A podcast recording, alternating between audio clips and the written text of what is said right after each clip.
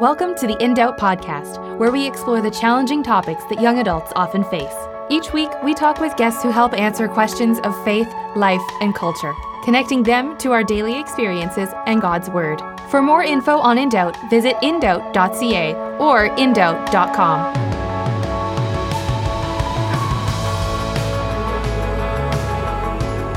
Today we have with us Alison Stevens, who is the clinical director of Wagner Hills, which is a recovery house program, and the women's director for the Wagner Hills Women's Campus. I had such a great time talking with Alison today about the things that she is part of and the activity that she's involved in, but we also talked about the ramifications, the effect of mental health even on our spiritual life, on our walk with God.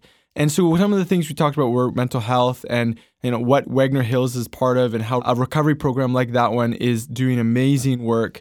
Um, but we we talked about the complexities of mental health and fundamentally we believe that God is inviting us to be transformed by the renewing of our mind. And so understanding that our mind, our emotions, our body, our soul is all interconnected and we cannot compartmentalize is another thing that we talk about with Alison. And so God is concerned with you and with me, the whole person of us, not just one facet of our lives. And so Alison and I have a great conversation, and I trust that you will enjoy this episode with Alison Stevens. Well, today with me on this episode of In Doubt, we have Alison Stevens, and she is the director of the Women's Campus at Wagner Hills, as well as the clinical director for both the men and women's campuses of Wagner Hills. And for those of you who don't know, Wagner Hills is a one year program that is aimed to help individuals heal mentally, emotionally, physically, and spiritually through relationship with God and others. And so, Alison, it is so good to have you with us. Thanks for being here. Great to be here. So, could you ex- expand a little bit about Wagner Hills? But maybe actually, you know, before we do that, would you be able to tell us a little bit about you and what, what God has done in your life and how you ended up where you are now? Sure. Um, I'll just say very quickly I um, grew up Catholic, actually, in a family of 14. Wow. Yeah, my parents were very Catholic. um, and moved around a lot, and then um, started at UBC the year after I, a year after high school. And God just called me to Himself and mm. to um, to being born again. Mm. so I've been a Christian for many many years, and have uh, I my f- first part of my career, I was actually a Bible teacher oh, wow. in a boarding school in North Carolina and then in Bolivia for a term. And then um, in my 30s, I went into social services and I worked in social services for 12 years. And so worked in all kinds of programs. And that whole period was very secular um, secular in that I worked for like just community organizations and contracted by the government. And then um, did my master's and PhD in counseling psychology at UBC mm. and became registered as a psychologist. And so for the last um, 10 years, I've been doing private practice. And I, I actually went into practice in, in 2000 2005. Yeah, mm. 2005. So longer than that, but I was doing private practice while I did my PhD. Mm. And then um, just was feeling a little bit like too much of the same thing, even though I loved my work. And I actually heard Jason Roberts, the executive director of Wagner Hills, on the radio. And at the end of his little blurb for Wagner Hills, he, he extended an invitation and said, if you're interested in knowing more about us, come on out for a visit or give us a call. And so I got to my office and I gave him a call. Wow. and now here I am. That was like two and a half years ago, and okay. here I am now, the um, director at the women's campus and clinical director. So yeah. yeah, maybe you could explain a little bit more about Wagner Hills for us, and then also kind of what your involvement is there as the women's director, but then also as the clinical director over the whole. Sure. Um, so Wagner Hills, you know, you get into the treatment world for addictions. And there are many, many different kinds of treatment centers and, and you know, the, the kind of the, the spectrum of services. Wagner Hills um, is the, the thing that is amazing about it is most treatment centers are clinical programs. So that's kind of their focus is what, what kind of clinical things do we need to do to, to facilitate healing and recovery from addiction. Um, and so Wagner Hills, they have that, but what they at the at the foundation of it is that healing really is it's more than addiction. It's where is this person broken? Where what are their needs? So creating is a foundation that that healing really comes through jesus. It comes through christ and through his completed work on the cross and that has to be the foundation for recovery, and recovery has to be broader than addiction. Um, so that's kind of the focus of Wagner Hills. And so it was started, the men's campus was actually started, I think it's, it's close to 40 years. It's 38 or 39 years ago. And what's beautiful about it is it has this kind of three pronged approach to how they facilitate recovery. Um, so there's the spiritual, as the foundation. There's the clinical, like um, counseling and group work and you know all those kinds of things, teaching and classes. But both the men's and the women's campuses are on um, acreages, and they're both like stunningly beautiful. And so, what Wagner Hills did is they created kind of a working farm. So, there's a work program as well. And that's what I love. I always say, you know, I'm not a, like a giant fan of, of Sigmund Freud, mm-hmm. but the one thing I, he really got right is he said life is really about love and work. And, and I think that's biblical, mm-hmm. you know, mm. that God created us for relationship, but he also created us um, to do something that fits with who he made us to be that is mm-hmm. productive and, and, and life changing and world changing. Um, and so that's kind of what Wagner Hills provides. So people who come there get the healing that comes just from being in community, they get mentored and discipled in Christ, they get clinical treatment, and they're part of a work program where you learn to work shoulder to shoulder with other people. That is so cool. I think, yeah, that work piece is I think specifically unique to a lot of maybe recovery treatment centers where you know you're working with your hands in yeah, a garden. Absolutely. And i think that that relationship with even creation is probably holistic and healing. And there's probably many people who are unfamiliar with that feeling yeah. and that being in touch with god's creation. And so that probably has a huge effect on individuals Absolutely, and we're and we're looking. Um, you know, I I think I've always in my career had this privilege of God putting me into work that I loved, and where I felt like it mattered. But I think the vast majority of the world doesn't do that. The vast majority of the world works to make an income to provide right for their family.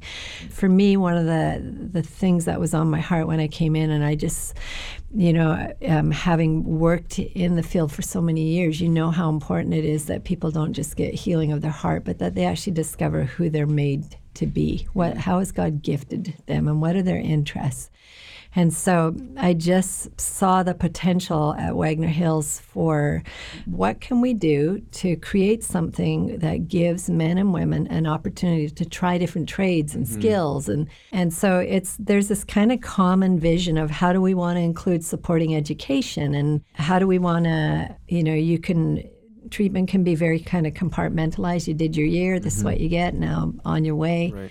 Um, but the reality is, in addictions, the the high majority of people who um, go through a treatment program go back to using or, or okay. yeah, they do.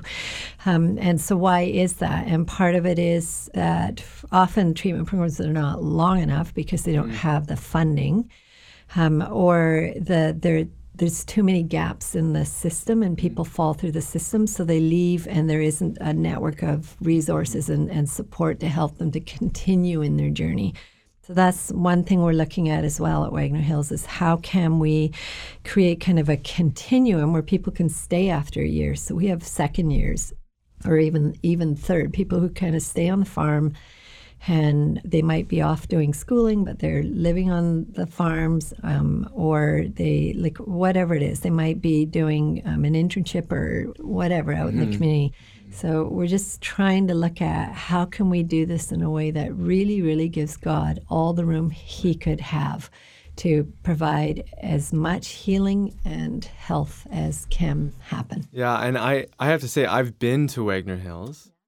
Just the the passion and the the excitement yeah. about hey we're going to chapel we're going to go worship and it's like you know i see so often in churches that it's like oh we got to have like the full on band. Yeah. It's got to be lights Yeah. and smoke and cameras, and then people will get excited. Yeah. And you know, coming to Wagner Hills, it's like 50 guys in a room. Yeah.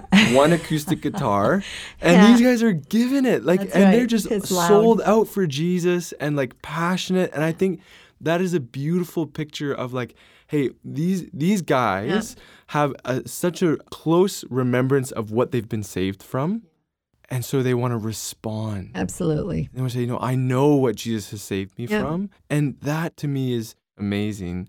And and so I I'm super curious, like what what would be one of the reasons, and what are some of the mo like I don't know what the statistics are for why people end up in addiction, or what's the is it a slippery slope that starts somewhere and or I don't know if it's that easy to answer, but what would uh, So it is, of course, it's very complex. mhm. There has been such a tendency in treatment to focus on addiction as the problem. And so you want to look at addictive behavior and addictive personalities and is there a gene and you know all of that and if you can address the the addiction then people are going to be okay and that's just crazy making to me. One of the things that I do about every 3 or 4 I teach a class one once a week at oh, the, cool. with both campuses together. And we cover everything. Like we cover, you know, depression and anxiety and PTSD and addiction and sexuality and like we just cover everything. I mm-hmm. just kind of, you know, kind of really pray into it and look at the research and, and just kind of go, what what is going to be helpful here? And so one of the things I do every three to four months is I listed like 50 different issues that can be an issue that are part of your brokenness. And so it includes everything from attachment to your parents went through a divorce to you went through a divorce through that you have a disability or you have fetal alcohol syndrome or you've been through trauma or um, you have uh, I listed all kinds of addictions from gaming to sexual addiction to drug and alcohol to gambling, um, or that you have depression or you have anxiety. Like I just listed like 50 different things. And then what I did was put a big circle at the top, like a pie. And I said, and I just gave, handed them all out. And I say, I want you to just sit there and think how many of these issues are an issue for you that needs to be addressed. And I get them to circle it. And so um, they will circle, some of them circle like all of them except for six. Um, and then I, I talk to them. That whole class is about why do we think that you can deal with addiction and not address all those other issues and you're going to walk out of a treatment center and you're going to be okay? That's insane.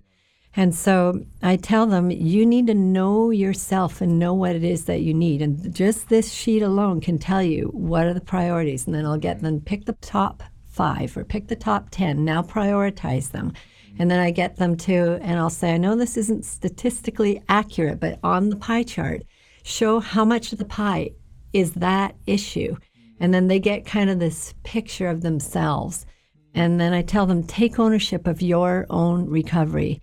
And I say, you know, when, when clients come in to see me and they say, um, you know, I'm ready to say that we're going to talk about this, or well, we talked about this last week, so I assume we're going to continue. And they say, nope. They come in, they have a list on their phone.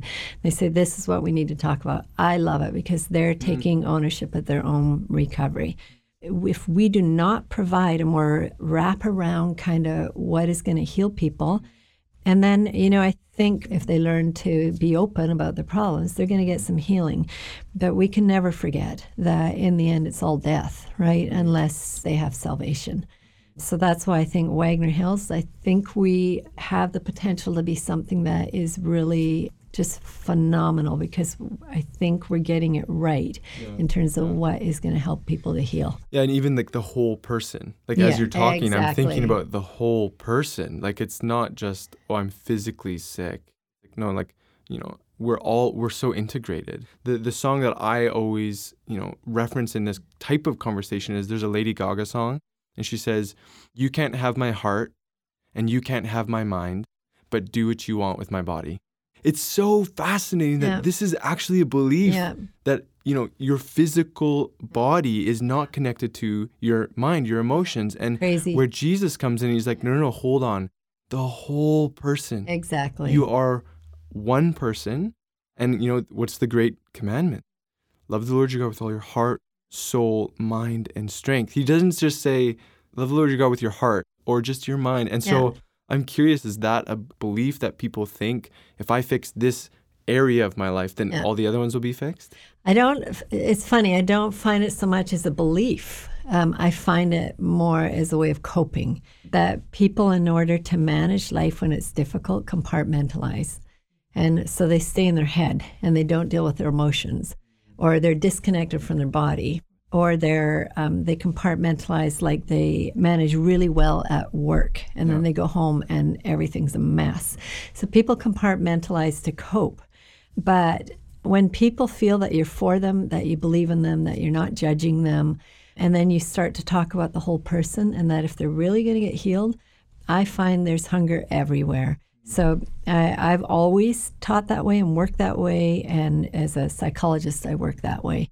And I find people are always responsive because they're not coming to me because they don't need help. They're coming to me because they're saying something's not right. And the other thing is the truth, you know, that, that God is truth and He's Lord. And so He's working. And people, even when they don't belong to the, they haven't given their life to the Lord, they already belong to the Lord. Right. Um, but when people hear truth, they often I find people, even if they're not Christians, they know truth, and that you know that verse in John John eight thirty two that you shall know the truth, and the truth shall make you free. That's true for all mankind. Yeah, totally. So I guess one of my questions that comes out of that is from that position though of, of maybe seeing how people cope with their stuff by compartmentalizing, what would be from your perspective is the area of life, whether it's mind, heart, will or strength that people tend to suppress or want to ignore. If there's an issue that this one area is the one where they'll try and avoid or they'll have a hard time listening to. Of those kind of components. Yeah, of those kind of components. the emotional. Yeah. Yeah, because we don't want to feel, right? And it's interesting because you know the Bible's clear the transforming of our mind is what changes us. But like you said, God made us a whole being. And I pretty much always find that the way to where are needed is through our emotions. So with clients who are very kind of cerebral, they're very in their head. Um, they you can present they'll talk about something and they can talk about it in this very kind of cognitive heady kind of way Rational, yeah. and then i'll say i just want you to stop and i want you just to tell me what you feel what emotion does it bring up and the ones who are super cognitive will go i feel like and then they'll say something cognitive again and i have to like actually teach them to feel so if you think about addiction Addiction is actually avoidance. It's avoiding sitting with yourself. It's avoiding mm. sitting with how life has made you feel, what the mm. brokenness feels like. So it's a moving away from yourself. Mm-hmm. But so is anxiety. Anxiety is a constantly trying to move away from yourself. And so the healing is learning to turn around and move toward yourself. And that that means learning to sit with your emotions and sit with how how trauma feels for example in the body. Learning to move toward yourself because when we move towards ourselves is where now there's an openness for God to actually connect with mm. you and speak to you Mm, you know, even as you're talking about the avoidance piece, or more so the the like the rational, cerebral, like logical, Yeah. like, hey, yeah, what are you feeling? Like, let's not ignore Yeah. this, and how does that connect to the whole picture? And Yeah. I just think like. As you're talking, I'm like, you're talking about me. Like, there's sometimes where, like, even with my wife, she'll be like, Yeah. "How does that, like, what's that feel Yeah. like?" I'm like, "What do you mean? Like, what do you mean? What is, is there? Is there supposed to be a feeling here? Am I supposed to be like?" And then she'll probe deeper Yeah. and deeper. And I'm like, "Oh yeah, I am feeling this way." Yeah. Like, and I and I didn't even realize it. Yeah. And I think that's one of the things is that it it's a skill, and you know, not everybody knows Yeah. that skill. Like, I've definitely had to learn that skill, and I've had to invite people to be like challenge me and say, "Hey, where are my blind spots?" And help me feel what I'm trying to feel. And so, I mean, this is kind of an aside, but how do you go about teaching people the skill of the strength to actually go towards the inside and say, okay, like I'm going to walk around the compartments of my soul with a Yeah. flashlight and say, Holy Spirit, like reveal in me the areas that you want to work and then let me be open to it. Like, how do you teach that? Yeah, it's interesting because I've obviously done a lot of education. And so you learn a lot of the theory of trauma and addiction, like uh, depression, anxiety. Like you learn all the theory and you learn the techniques. And you know, at UBC they have uh, labs that have two-way mirrors with a whole bunch of counseling rooms, and mm. so you have your fellow students and profs who are watching you, and um, so you you go through all of that. But there is a core part of it that you cannot learn from a book or in a classroom. It comes from in here. And so sometimes I see counselors who have excellent kind of clinical technique, but there is not the deep, deep working of God in their life that makes them able to actually connect with people in a way that can really like just mm-hmm. release the room for God to work through the relationship. And the thing I often see with people who are, are like that is they don't even know they're like that. They think they're a good counselor because they are smart and they have right. good technique. But I have seen counselors who they don't have all the theory, but there's something so human about them. And you know, a, a saying like the the women's campus always quotes me on this because I always say it, that the ground at the foot of the cross is level. And I love that, that there's only one who's elevated, and that is Jesus. Mm-hmm. And the rest of us, we're all the same. And so it's very easy for professionals to kind of hide behind their skill or their technique or their training and their education, or whatever. And we can't forget that I am you, you are me. We are all lost. We all need a Savior. So for me, it's working with people in a way that is just so human, where I'm not elevated one inch above you. I'm coming alongside you in your journey and I'm asking for an invitation because you get to invite me. I'm not going to tell you that I'm going to give you a bunch of answers and, and information and whatever.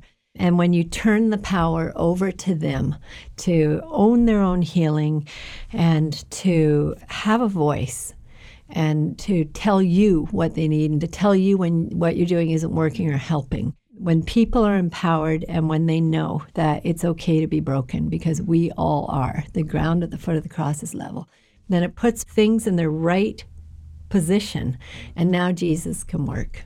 It's beautiful. It is beautiful. And it's a beautiful picture of we all come to Jesus in the same way. Yes. And so, you know, as we tend towards wrapping up our time together, a curious question is, you know, for those who are listening, who find themselves in addiction. And maybe it's not debilitating them, but maybe it's, you know, they go through their classes yeah. and then they go home and they play video games for nine hours and then get two hours of sleep, or they're addicted to pornography, or they have relationships that they're maybe addicted to in terms of they find their identity in others. What would be something that you would encourage them with? And, and I want to ask this because you mentioned it twice, I believe, so far, is owning your recovery. And so I'm curious if that is a big theme for you or if that's something you would encourage others to take on. The owning your recovery, if uh, for me, I've practiced for many, many years in the area of PTSD, post traumatic stress disorder.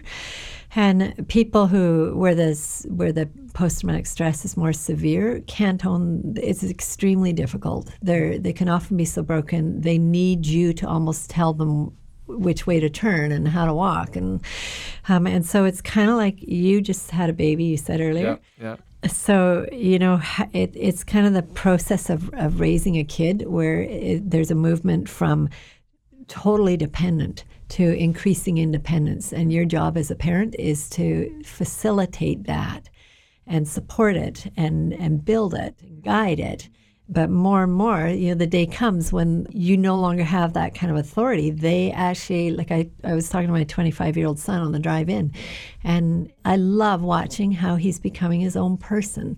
Yeah, so there's that, um, knowing kind of where is this person at, how much are they able to kind of mm. take the initiative and and own their recovery and how much do they need me to say or me need me or the other staff to say have you considered this or are you still doing that and then the other thing that is so, so critical is there, I, I think it's for a number of reasons, but the, the whole kind of uh, recovery and treatment and detox, like that whole community, because it's, it's very political and it's all related to funding. And so there is a tendency to want to say, okay, here's this treatment program and here's the miracles that are going to happen when you're in our treatment program, and then you're going to move on without saying the truth that that's not actually true is mm-hmm. that um, and so the piece the point I, w- I would want to finish with is that recovery is a journey. It's a lifelong journey of healing. Addiction is one piece of that, and that's true for all people. Like, um, do you know Freedom Session? Yeah. yeah okay. So yeah. I we've brought into Wagner Hills. oh, cool. And yeah, and so um, I was there last night. And so I facilitate a women's group of women with post traumatic stress. But I do the program. Even though I've been I'm you know, I've been a Christian for many, many years. I've been in practice, I'm a psychologist, blah, blah, blah. But I still need my own healing. Absolutely. So we are all on a journey and when people finish a treatment program, it's not like they're done. And so that's why we want to work with people to go, what do you need? What are the resources that need to be in place? And what we tell them when they, you know, quotation marks, graduate from Wagner Hills is you are part of the farm. You're part of us. So Stay connected. And we just try and continue to walk alongside people in our journey and they walk alongside us. And I think that's key. Like even with freedom sessions, it's a it's a program that's a very deep Mm-hmm. internal looking yes. with community and it's over a course of a large number of weeks. It can be 20 weeks or it can be 30 weeks, Right. depending on if you do the whole thing. But what's what's key there is like I have a friend who's doing it right now and he's he's loving it. Excellent. And he's just like you're in community. Yeah. You're sitting Yeah, around a table and it's like, hey, we're all on level ground here. Yeah, And yeah. so let's have this conversation as human beings and we're all going through this in our own way. And I think that's know what I'm hearing some of what you're saying is uh, really two things are sticking out to me is like if you can own it, own it. If you can own it, it's still wise to be in community. Absolutely. If you can't own it, Yeah. you definitely need Yeah. community. And so in both pictures is this Yeah. invitation. I think that's where the gospel invites us to take on his strength. You know, his spirit is alive in us and so we can walk with our head up high because we know we- we've been forgiven and that Yes. emboldens us to own our stuff because Yeah. we know he paid for it at the cross and and to invite other people in. And so this is a beautiful story, beautiful conversation. So, Alison, thanks so much for being with us. It has been a joy to have this conversation. And so, I hope that in the future we can do this again. Excellent. Thank you so much for having me.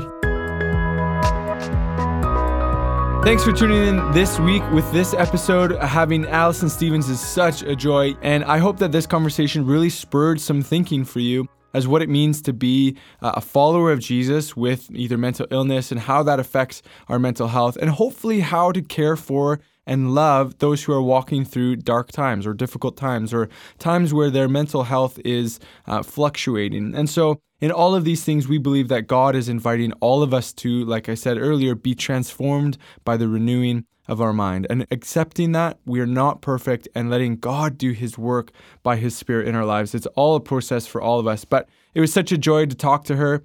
Join us next week as I have a conversation with Danielle Strickland around empowering young women, empowering women to use their voice to share their story. And so, hope that you connect in with us next week and listen to our conversation with Danielle. Thanks so much for listening. If you want to hear more, subscribe on iTunes and Spotify or visit us online at indoubt.ca or indoubt.com. We're also on social media, so make sure to follow us on Instagram, Facebook, and Twitter.